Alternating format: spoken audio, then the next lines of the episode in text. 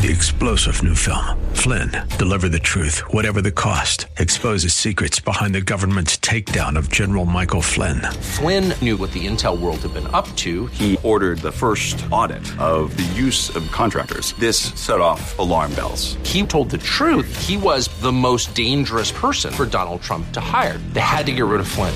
Flynn, deliver the truth, whatever the cost. Available now. Watch it today. Go to salemnow.com. Salemnow.com.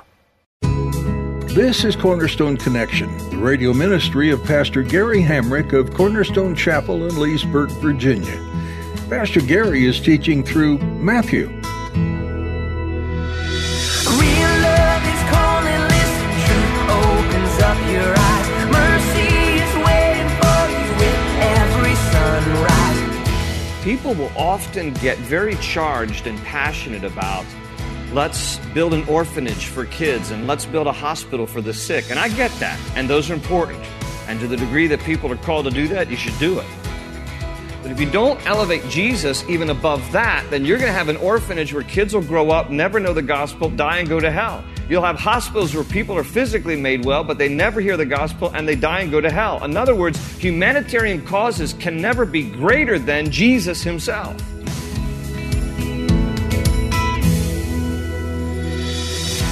Throughout the Bible, you can read how Christ followers are told to help, care, and serve others in need.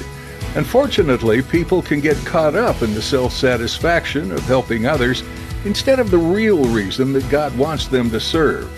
As you'll learn in today's message from Pastor Gary, if all you are doing is caring for the physical needs of people, but you don't tell them about Jesus and their need for a Savior, then you are only helping them temporarily, not eternally. At the close of Pastor Gary's message today, I'll be sharing with you how you can get a copy of today's broadcast of Cornerstone Connection. Subscribe to the podcast or get in touch with us. But for now, let's join Pastor Gary in the book of Matthew, chapter 26, with today's edition of Cornerstone Connection. When you look here into chapter 26, uh, it becomes a very somber chapter. These closing chapters of Matthew, until, of course, we get to the resurrection story, are very uh, tragic. They are very painful. They are sorrowful. They are full of agony because we're leading now into the, uh, the hours just preceding the crucifixion of Jesus Christ. And in chapter 26, you'll notice as I just kind of highlight some of the subtitles in my Bible, that at the beginning of chapter 6, there's the plot against Jesus. This is when the religious leaders are going to intensify their desire to uh, see Jesus dead. Judas will agree to betray Jesus in this chapter. One of his own, one of the twelve, will agree to betray Jesus. Jesus will have the Last Supper with his disciples, which is the Passover celebration, and then he will go to Gethsemane, where he will, under excruciating agony, pray just before he is arrested. This chapter also includes that, the story of his arrest.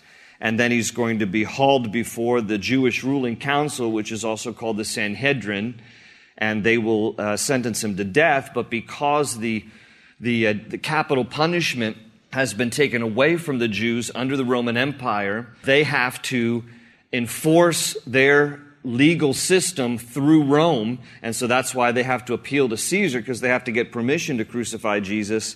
And uh, so this is that chapter. It's, uh, it's not lighthearted at all. It's very somber and serious, but this is what Jesus has come to do. You know, all these chapters leading up to 26 were in preparation for his ultimate purpose. His ultimate purpose to come and to die for the sins of the world. Why? Because he loves us. And what Jesus did by dying on the cross was not for just one point in time. It was for all people for all time, and it included you and me. The fact is that Jesus had you and me in mind when he dies on the cross. He had all of humanity in mind because God so loved the world that he gave his only begotten Son. Not a select few, not a predetermined few, by the way, but all the world, as many as would believe him, to them that received him, he gave the right to become children of God. So it's an open invitation, but Jesus dies. And so as we see him preparing for the cross, we're going to get a glimpse into his agony, the preparation of his suffering, uh, his betrayal. Uh, this, is, this is some tragic stuff that happens here. So Matthew 23, 24, and 25 are almost entirely in red if you have a red letter edition of the Bible because Matthew 23, 24, and 25 are the words of Jesus in what is commonly referred to as the Olivet Discourse. As Jesus comes into Jerusalem on that Palm Sunday, then on Monday, he will give this discourse. That's why it's called the Olivet Discourse because it's a combination of what he says in the city of Jerusalem plus what he says to his disciples on the Mount of Olive, thus the Olivet Discourse. And primarily, chapter 24 and the signs of the end of the age was what he taught to his disciples there from the Mount of Olives. And that's why chapter 26, when we come here, and it starts in verse 1 saying, When Jesus had finished saying all these things. So it, it, he has now finished this Olivet discourse. He has finished the instructions here. He rebukes the leaders in chapter 23. He talks about signs of the end times related to a second coming in chapter 24. He gives parables in chapter 25 that, that bolster the, the second coming of Jesus. And then when he says, it says here in chapter 26, when he had finished saying all these things, he said to his disciples, As you know, the Passover is two days away, and the Son of Man will be handed over to be crucified. And then the chief priests and the elders of the people assembled in the palace of the high priest, whose name was Caiaphas. And they plotted to arrest Jesus in some sly way and kill him. But not during the feast, they said, or there may be a riot among the people. Now, this is the Passover feast. This is celebrated every year by the Jews and uh, by the time that Jesus is celebrating this with his disciples, the Jews had been practicing the Passover for some 1400 years. There were a few periods in their history during that 1400 years that they didn't practice Passover, captivity in Babylon, and when the Assyrians came. But primarily, for 1400 years, they have been uh, practicing the Passover feast. Now, just in a nutshell, the Passover feast that the Jews celebrated, and, and uh, uh Orthodox Jews uh, and Conservative Jews, they still even practice Passover today. And we might even still, as believers, practice an aspect of the Passover meal, which is the Seder meal. But originally, it was for a reminder that God had delivered the Israelites out of slavery in Egypt and took them to the promised land. So if you're with us on the weekends, we've been going through Exodus, Leviticus, Numbers, Deuteronomy. That's all that Exodus story. They're leaving slavery in Egypt. They're on the way to the promised land. When they left Egypt in haste, because after 10 plagues, Pharaoh finally, reluctantly, released the Israelites to leave, the Hebrew slaves. And uh, because they didn't have time to let the bread rise to add yeast to their dough, they took their, their unleavened bread, bread without yeast, and made haste an exit departure that was in haste on the way to the promised land. And thus, God implemented a feast, a ceremony to always remember that He delivered them out of their bondage of Egypt. And Passover was that feast that commemorated when the angel of death passed over the homes of the Israelites that had been marked by the blood of a lamb. And then they celebrated with the eating of the lamb and the uh, eating of the matzah, which is the unleavened bread. And that Passover celebration continued. And here Jesus is celebrating it with his disciples. Now, all of this is perfectly timed because God is aligning the events with the timing of the crucifixion of his son Jesus. Because Passover, though it was implemented originally to commemorate their deliverance from slavery in Egypt, it was always God's intent that it should point ultimately to Jesus. All of the feasts of the Jewish feasts of the Old Testament ultimately pointed to and were fulfilled and shall be fulfilled in Christ. Because there's even still some, there's the Feast of Trumpets that is still to occur, and that will align itself with the coming of Jesus when the trumpet call of God will sound, and the dead in Christ will rise, and we who are alive will remain and be caught up with together with them to meet the Lord in the air. All of the feasts pointed somehow to Jesus. The Passover feast was no exception.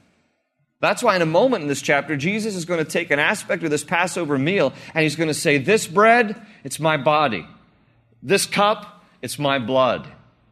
But they've gathered here now. They're about ready to celebrate the Passover, which is the last that Jesus will celebrate with his disciples. And he says plainly to his disciples there in verse 2 that the Son of Man will be handed over to be crucified. I, I don't know if they are registering this You know, they, they often hear this from Jesus. It doesn't often resonate. They don't quite get it. The chief priests, it says in verse 3, and the elders of the people, they are plotting some sly way that they can kill Jesus. What can we do to kill him? They are threatened by his leadership. They have rejected him as Messiah. They don't believe that he is the one that was promised. And so they're looking for a way to eliminate him. They see him as a threat. But they don't want to kill him during the feast time, during the Passover time, because listen, Josephus, first century historian, said that there were 250,000 lambs that were sacrificed in the first century. At a single Passover event, there was one lamb for every 10 males in a family, meaning 250,000 lambs represented two and a half million people. The city of Jerusalem would swell to a couple million people during the feast times. And the chief uh, priests and the leaders of the people knew they weren't dumb enough to know that if we want to eliminate Jesus, we ought not to create a riot because Jesus is pretty popular with the people. I mean, on Palm Sunday, just a couple of days before this, they're hailing Jesus with palm branches. Blessed is he who comes in the name of the Lord. And they're singing Hosanna. They're singing the praises and they're quoting from the book of Psalms. And the chief priests, they know he's kind of a popular guy. And if we just rush to kill him, we're going to have a mob on our hands and it's going to backlash. We're going to get, it's going to backfire on us. And so they're looking for some sly way so that they can avoid a riot among the people. Well, then there's a little commercial break in all of this from verse 6 down through verse 13. Jesus is going to go to Bethany where he will often retreat during the feast times, and uh, he's going to find lodging there. And it says in verse 6 that while Jesus was in Bethany, this is just about three quarters of a mile on the other side of the Mount of Olives. So it's in, in close walking proximity to Jerusalem. It says, While Jesus was in Bethany in the home of a man known as Simon the leper, a woman came to him with an alabaster jar of very expensive perfume, which she poured on his head as he was reclining at the table. When the disciples saw this, they were indignant. Why this waste? They asked. This perfume could have been sold at a high price and the money given to the poor. Aware of this, Jesus said to them, Why are you bothering this woman? She has done a beautiful thing to me. The poor you will always have with you, but you will not always have me. When she poured this perfume on my body, she did it to prepare me for burial. I tell you the truth, wherever this gospel is preached throughout the world, what she has done will also be told in memory of her. And here we are, some 2,000 years later, and we're still reading the story. And what Jesus said became true, of course, that this woman has been memorialized for this event. So he's reclining at the home of one guy named Simon the leper. He, he lives here in Bethany. Now, the early church tradition says that Simon the leper, we don't know this for sure, this is early church tradition. Simon the leper was the father of Mary, Martha, and Lazarus. Those three were brothers and sisters, Mary, Martha, and Lazarus. Lazarus was the guy that Jesus raised from the dead. And Simon the leper, it is believed, is their father. They do live in Bethany. We know that much to be true. And this may be his house. Now, it is likely also that this guy, Simon the leper, has been healed by Jesus, and he's just known as Simon the leper, because if he really has active leprosy, you're not going to go to his house for dinner, okay? You're not going to go house, his nose might fall off into the stew. You don't want that. So that's not, he's, a, someone who has leprosy is considered unclean. They're ostracized. They're put out of the, of the city. You don't, you don't hang around people with leprosy. Now, of course, Jesus was an exception because, you know, he was the healer and he, and he was also the one of great compassion. A leprosy, by the way, was an, an ongoing, untreatable illness that was a disease that affected the, the skin and the extremities. And uh, it was not as intense as like what we have today is the flesh eating bacteria, but it was, it was something that would make the skin scaly and you could end up losing ears or, or uh, fingers as a result of it, and it would eventually kill you. And the causative organism for leprosy wasn't even discovered until 1873. A doctor by the name of G.H.A. Hansen, now it's been renamed Hansen's disease, and a cocktail of antibiotics was prescribed not until the 1980s. So this is a disease that was uncurable and untreatable uh, until our lifetime, until the 80s, primarily. And, uh, and here this guy is, known as Simon the leper. Again, it's, it's probably not active leprosy. They wouldn't be having dinner there. And he's likely someone that Jesus has healed.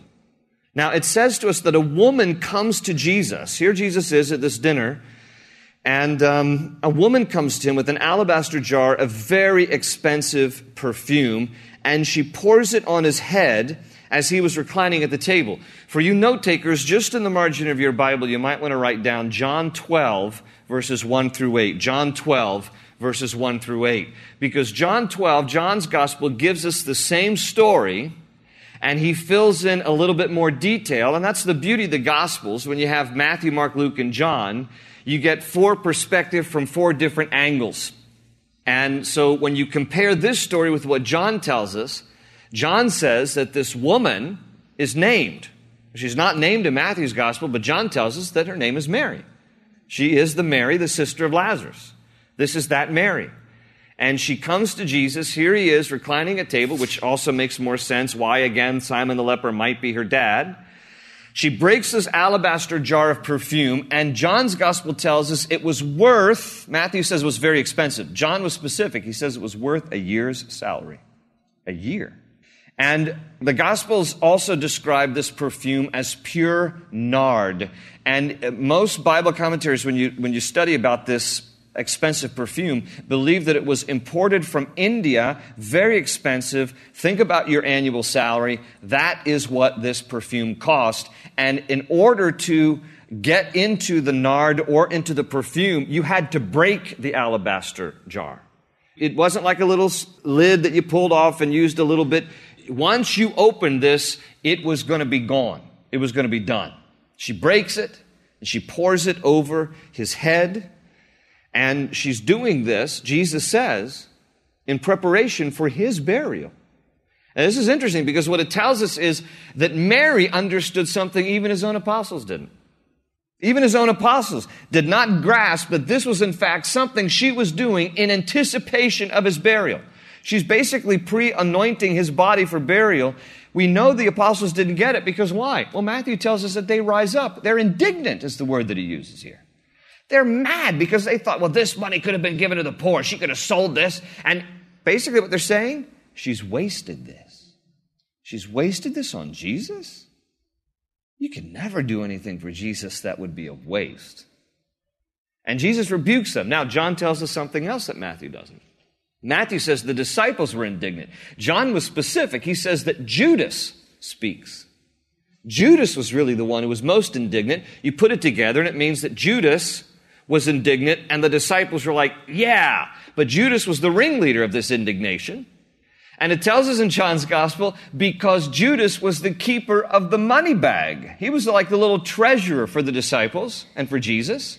I mean, think about it. They traveled around for three and a half years, and they're just kind of living and, and uh, ministering. And uh, so uh, what we come to understand is that as people would give offerings, and uh, uh, actually, as the Gospels talk about it, a lot of the women would do work in order to provide for the ministry of Jesus and the disciples. And Judas would be the keeper of the money bag. So people would make offerings. Jesus Evangelistic Association Incorporated, writing checks. And then, and then Judas was responsible for cashing the checks, putting a little money bag. But John's gospel says that Judas said this not because he cared for the poor but because he was a thief, because he had been helping himself to the money bag. And the word thief in the Greek is kleptes. We get our English word kleptomaniac. Somebody likes to help themselves to stuff that doesn't belong to them. Judas was a little klepto. And he would often help himself to the money bag that he was supposed to be keeping for Jesus' ministry. So he didn't say this because he cared for the poor. He said this because he was a thief and he realized this could have gone in the money bag that he could have helped himself to. And Jesus says something interesting here in response to this because he says, You will always have the poor, but you will not always have me. Now, note that. It is not as if Jesus is being insensitive to the plight of the poor. Jesus is always compassionate about the poor.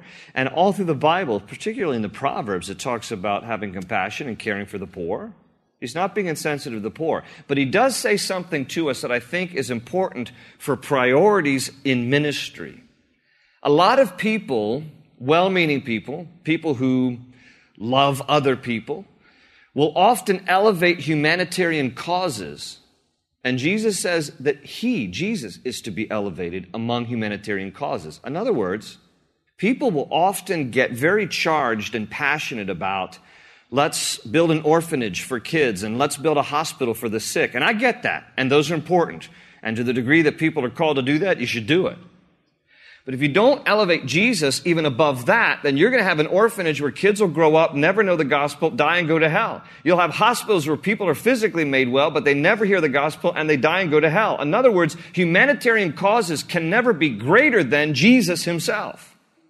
And a lot of times people get a sense of self-worth and a sense of self-satisfaction because they simply respond to humanitarian needs. And there is an important, significant place for that. I'm not diminishing that. But if we only give water to those who don't have water, only give food to those that don't have food, and we only administer to the needs without giving Jesus as the most elevated, supreme gift that somebody can receive, then we will only be helping them temporarily and not eternally. Jesus says, You will always have the poor. He's not being insensitive there, but he's giving us an idea of priority. Jesus has to always be the most important thing that we elevate, the most important one that we elevate, that we share, that we spread around the world, in addition to taking care of human need. But the humanitarian causes cannot be in the driver's seat. It has to be in the back seat to the cause of Christ, always. And so Jesus commends her and he memorializes her in this story. And uh, what a great reminder here of what she does. It's very sacrificial, it's very expensive, it's very generous. A whole annual salary poured out on his head. Now, it's in contrast to the next passage. I want you to see this. Verse 14. Then one of the twelve, the one called Judas Iscariot, went to the chief priests and asked, What are you willing to give me if I hand him over to you? So they counted out for him 30 silver coins. From then on, Judas watched for an opportunity to hand him over. Now, we don't know what triggered in Judas's heart that he would want to betray Jesus like this. I don't know, we, we can all point to scripture which says that this was preordained and that this was foretold and that it was, you know, predestined. We, we, can, we can talk about that, but, but beyond the foreknowledge of God that is expressed to us, where Judas is actually fulfilling something God doesn't violate human free will. There's still something within Judas that was rebellious and a betrayer that God, knowing, took advantage of to accomplish God's purposes.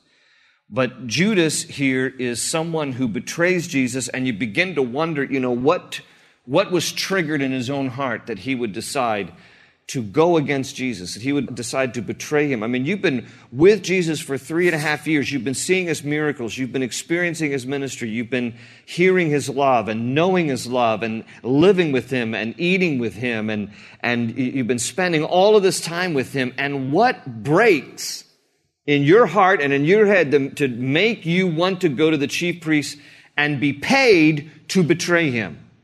His asking price here is 30 pieces of silver which is the equivalent in this day of four months' wages. Four months' wages. Now, notice that in juxtaposition to the passage we just read. You have a woman here who is willing to be very generous, to give something very expensive to honor Jesus. And in the next story, you have one of his own disciples wanting to get something to betray Jesus. One woman who wanted to give something to honor him, one man who wants to get something to betray him. Very sharp contrast here in this story. By the way, the first time that Judas speaks, recorded in Scripture, is the story about the woman, about Mary giving out this expensive perfume. John's Gospel records that's when Judas says, Hey, this money could have been given to the poor. It's the first time in the Bible that Judas is recorded speaking in, in chronology. This is the second time.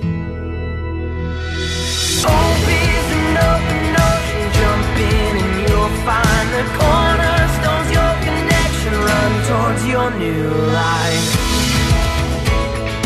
Thanks for joining Pastor Gary today for this study in the Gospel of Matthew on Cornerstone Connection.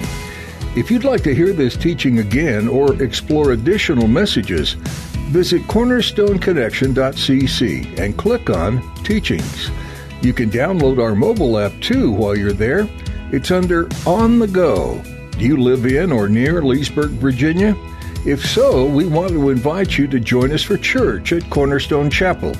We're meeting each Sunday in person at 8:30 and 11:45, as well as on Wednesdays at 7 p.m. CornerstoneConnection.cc is the place to get all the information you need, along with directions to our campus. You can also see what's going on during the week and what Cornerstone Chapel offers in the way of small groups, youth ministry, and more. And you can meet the staff. If you're not able to join us in person right now, that's okay.